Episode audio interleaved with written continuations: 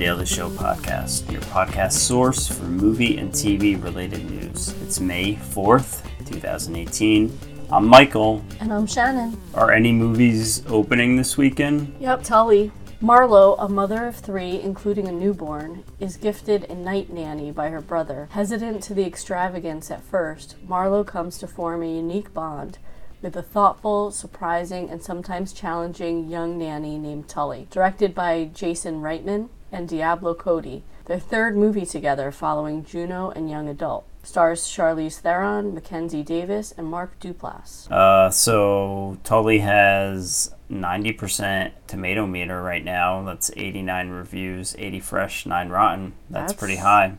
Yeah, that's looking real good. I kind of want to see it. Me too. Also out this weekend, Bad Samaritan. A valet, Robert Sheehan, develops a clever scam to burglarize the houses of rich customers. Things go smoothly until he robs the wrong customer, David Tennant, and discovers a woman, Kerry Condon, being held captive in his home. Afraid of going to prison, he leaves the woman there and makes a call to the police, who find nothing when they investigate. Now the valet must endure the wrath of the kidnapper who seeks revenge on him, all while desperately trying to find and rescue the captive woman he left behind. This is directed by Dean Devlin and written by Brandon Boyce. I think the bad guy is the one from Jessica Jones. Bad guy in the first season. Yes. Yeah, he's He's so creepy. he's one of the Doctor Who's.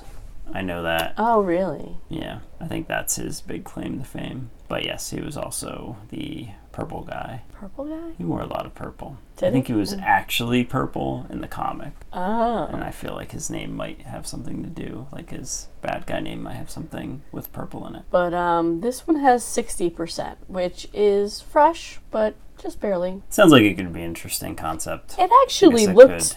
Fairly suspenseful in the uh, trailer. It, it actually looked like it could be pretty good. Like, you know, for that kind of movie, like thriller type thing. Also out in limited release this week, Overboard. A spoiled, wealthy yacht owner, played by Eugenio Derbez, is thrown overboard and becomes the target of revenge from his mistreated employee, played by Anna Faris. This is a remake of the 1987 film of the same name. It also stars Eva Longoria and Mel Rodriguez. Written and directed by Bob Fisher and Rob Greenberg. And I, Yep. I, I was surprised this was a limited release. This is I started Yeah. writing it up. I assumed it was a wide release, and then I just That left all that stuff in there. And it's got no tomato meter. That's a really bad sign. I guess, yeah. I don't know. Were you a big fan of the Uh, original? I actually I was. I thought it was really funny. Um, I don't know. This is like gender swapped. I don't know. Uh, We'll see. This is. It could be funny. I mean, she's usually pretty funny. It's got Mel Rodriguez. He's uh, Todd from Right. Last Man on Earth. Mm-hmm. He's, He's funny. pretty funny. Also out, Son of Bigfoot. A teenage boy journeys to find his missing father, only to discover that he's actually Bigfoot. This is animated. Yeah, and it's at seventy eight percent, which is pretty high. Yeah, that seems surprising. It's surprising to me after watching the trailer. I didn't think it looked very promising. How many reviews does it have? Only eighteen. Hmm, so But still, I mean, usually if something's really bad, you know it'll it. start yeah. showing by then. And finally, the cleanse. A heartbroken man attends a spiritual retreat to cleanse himself and fix his broken life. There he meets a fellow lost soul, and together they discover that the cleanse releases more than everyday toxins, a lot more. Oh, yes, I watched the trailer for this a while ago. This looked really funny. Um, this is uh, David, I mean, um, Johnny Galecki. yeah, Johnny Galecki. Yeah, I He'll mean, I always be David from Roseanne. When I looked this up on IMDb, it had like a date of 2016. So I don't know if it originally was filmed or film, was filmed a while and sat on the shelf, or hmm. But it's getting good reviews so far. There's only 14, but it's at 79%. just based on the title, I assumed it was some sort of purge ripoff, but I guess not. This Based- is like a dietary cleanse. right based on that description. It doesn't seem that And way. it's but it's ju- really it funny. No, whatever similar. comes out of him, it like comes to life and is talking to him. It's like really like weird humor. It looks like um I don't know, but it looked it it made You'll me have to laugh. let me know how it is. You're not gonna watch it. I don't know. Okay. Any news this week? Yes. According to the playlist, Mitch Hurwitz tweeted an open letter letting fans know that he had remixed or re edited season 4 of Arrested Development ahead of season 5's release later this summer. The remixed version is 22 episodes and will feature all the Bluths in each episode, more akin to the original first three seasons. The original season 4, which came out in 2013, was 15 individual stories focused on one character each episode. And it was not as well received, I think, by a lot of fans as the first three seasons. So is I I thought I heard that this is going to be in chronological order. Yeah, so it's going to be in chronological order, and it's supposed to. I don't know if it's going to feature all the Bluths in each episode, but I think it's supposed to be more like what it used to be and not just focused on. I kind of want to watch it. I, I think I had trouble with what what the heck was going on in that season and keeping everything straight. Yeah, And that he- took away a little bit from the enjoyment of it. He likened it to Rashomon, um, where you're getting like different versions of things and in different orders and not necessarily knowing what goes went on.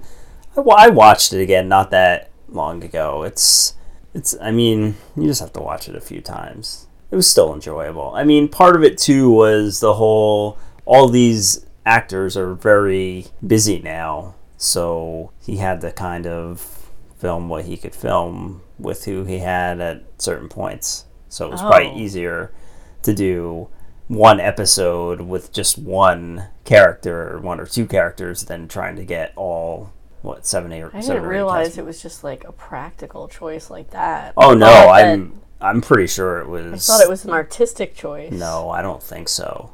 I think it was very much driven by scheduling conflicts and when he could get people. Because a lot of times, I think there's only like one scene with all the characters, and like some of them are digitally inserted, and Really? it's like it's kind. If you look at it, you can kind of tell like it was Oh, filmed at different times.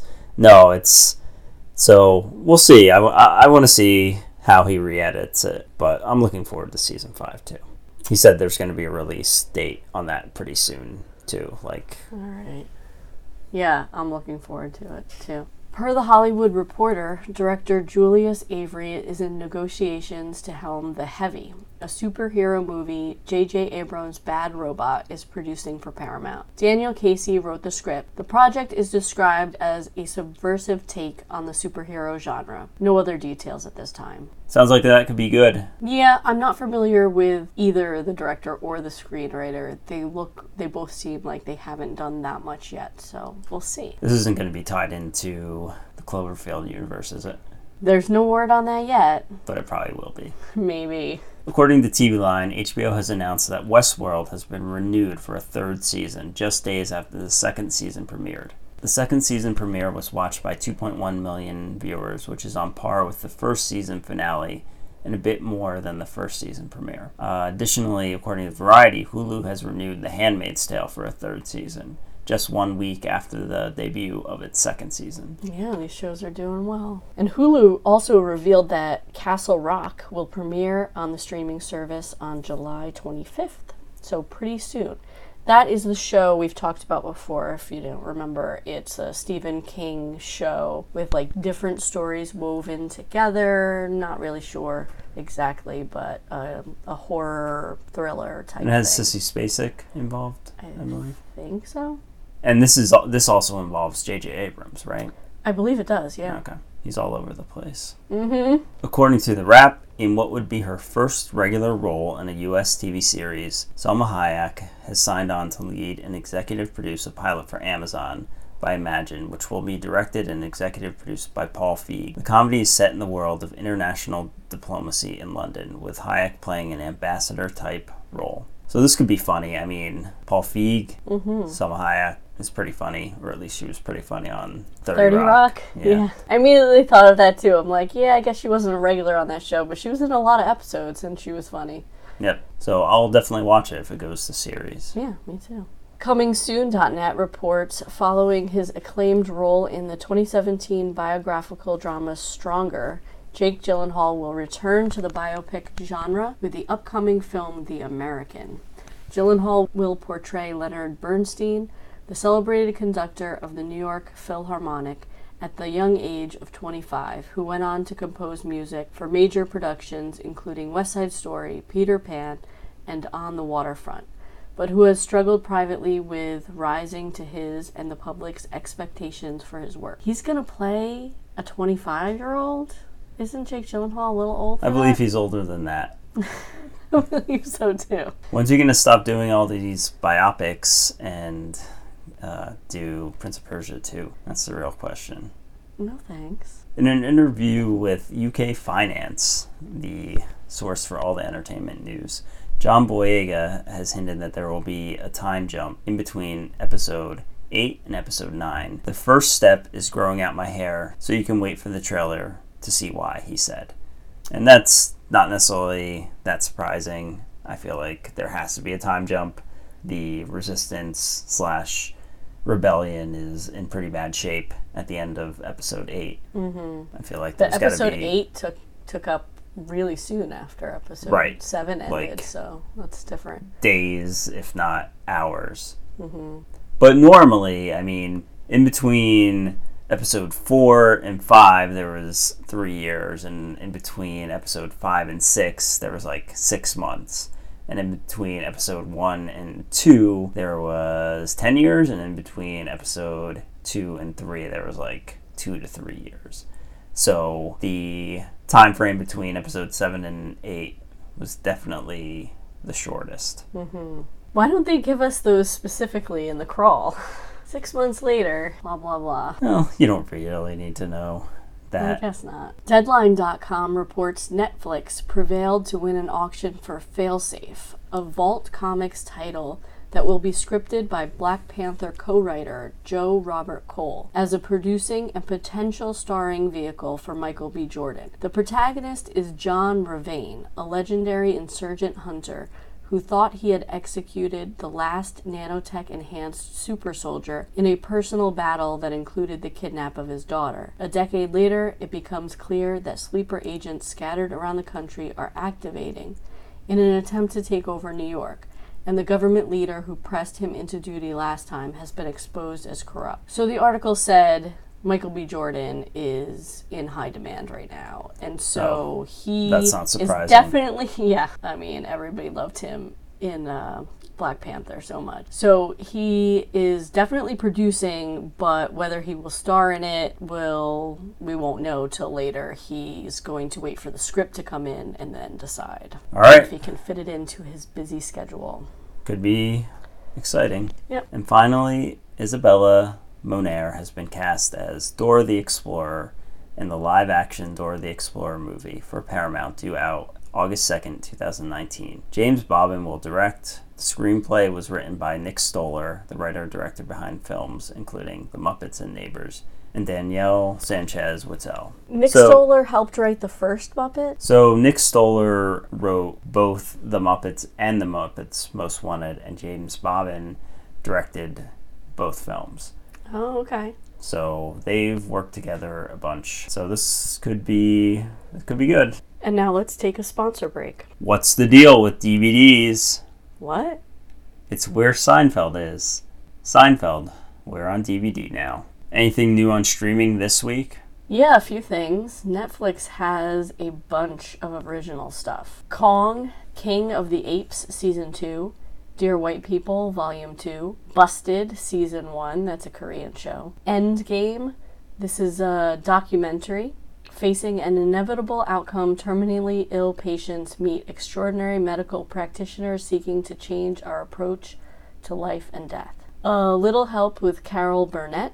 Uh, the Netflix description is Comedy icon Carol Burnett returns to TV with a panel of clever kids who help adults and celebrity guests solve their problems with brutal honesty. She's got to be pretty up there in age at this point. Yeah, she must be.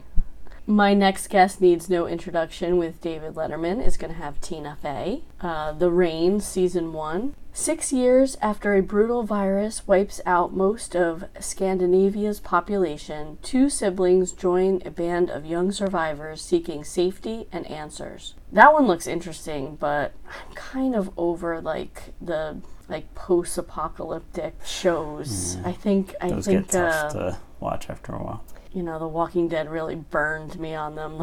Like, I don't know if I can watch this.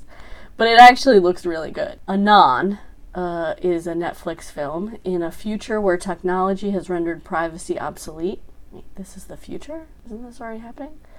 A detective Not yet. investigates a serial assassin who has been deleted from all visual records.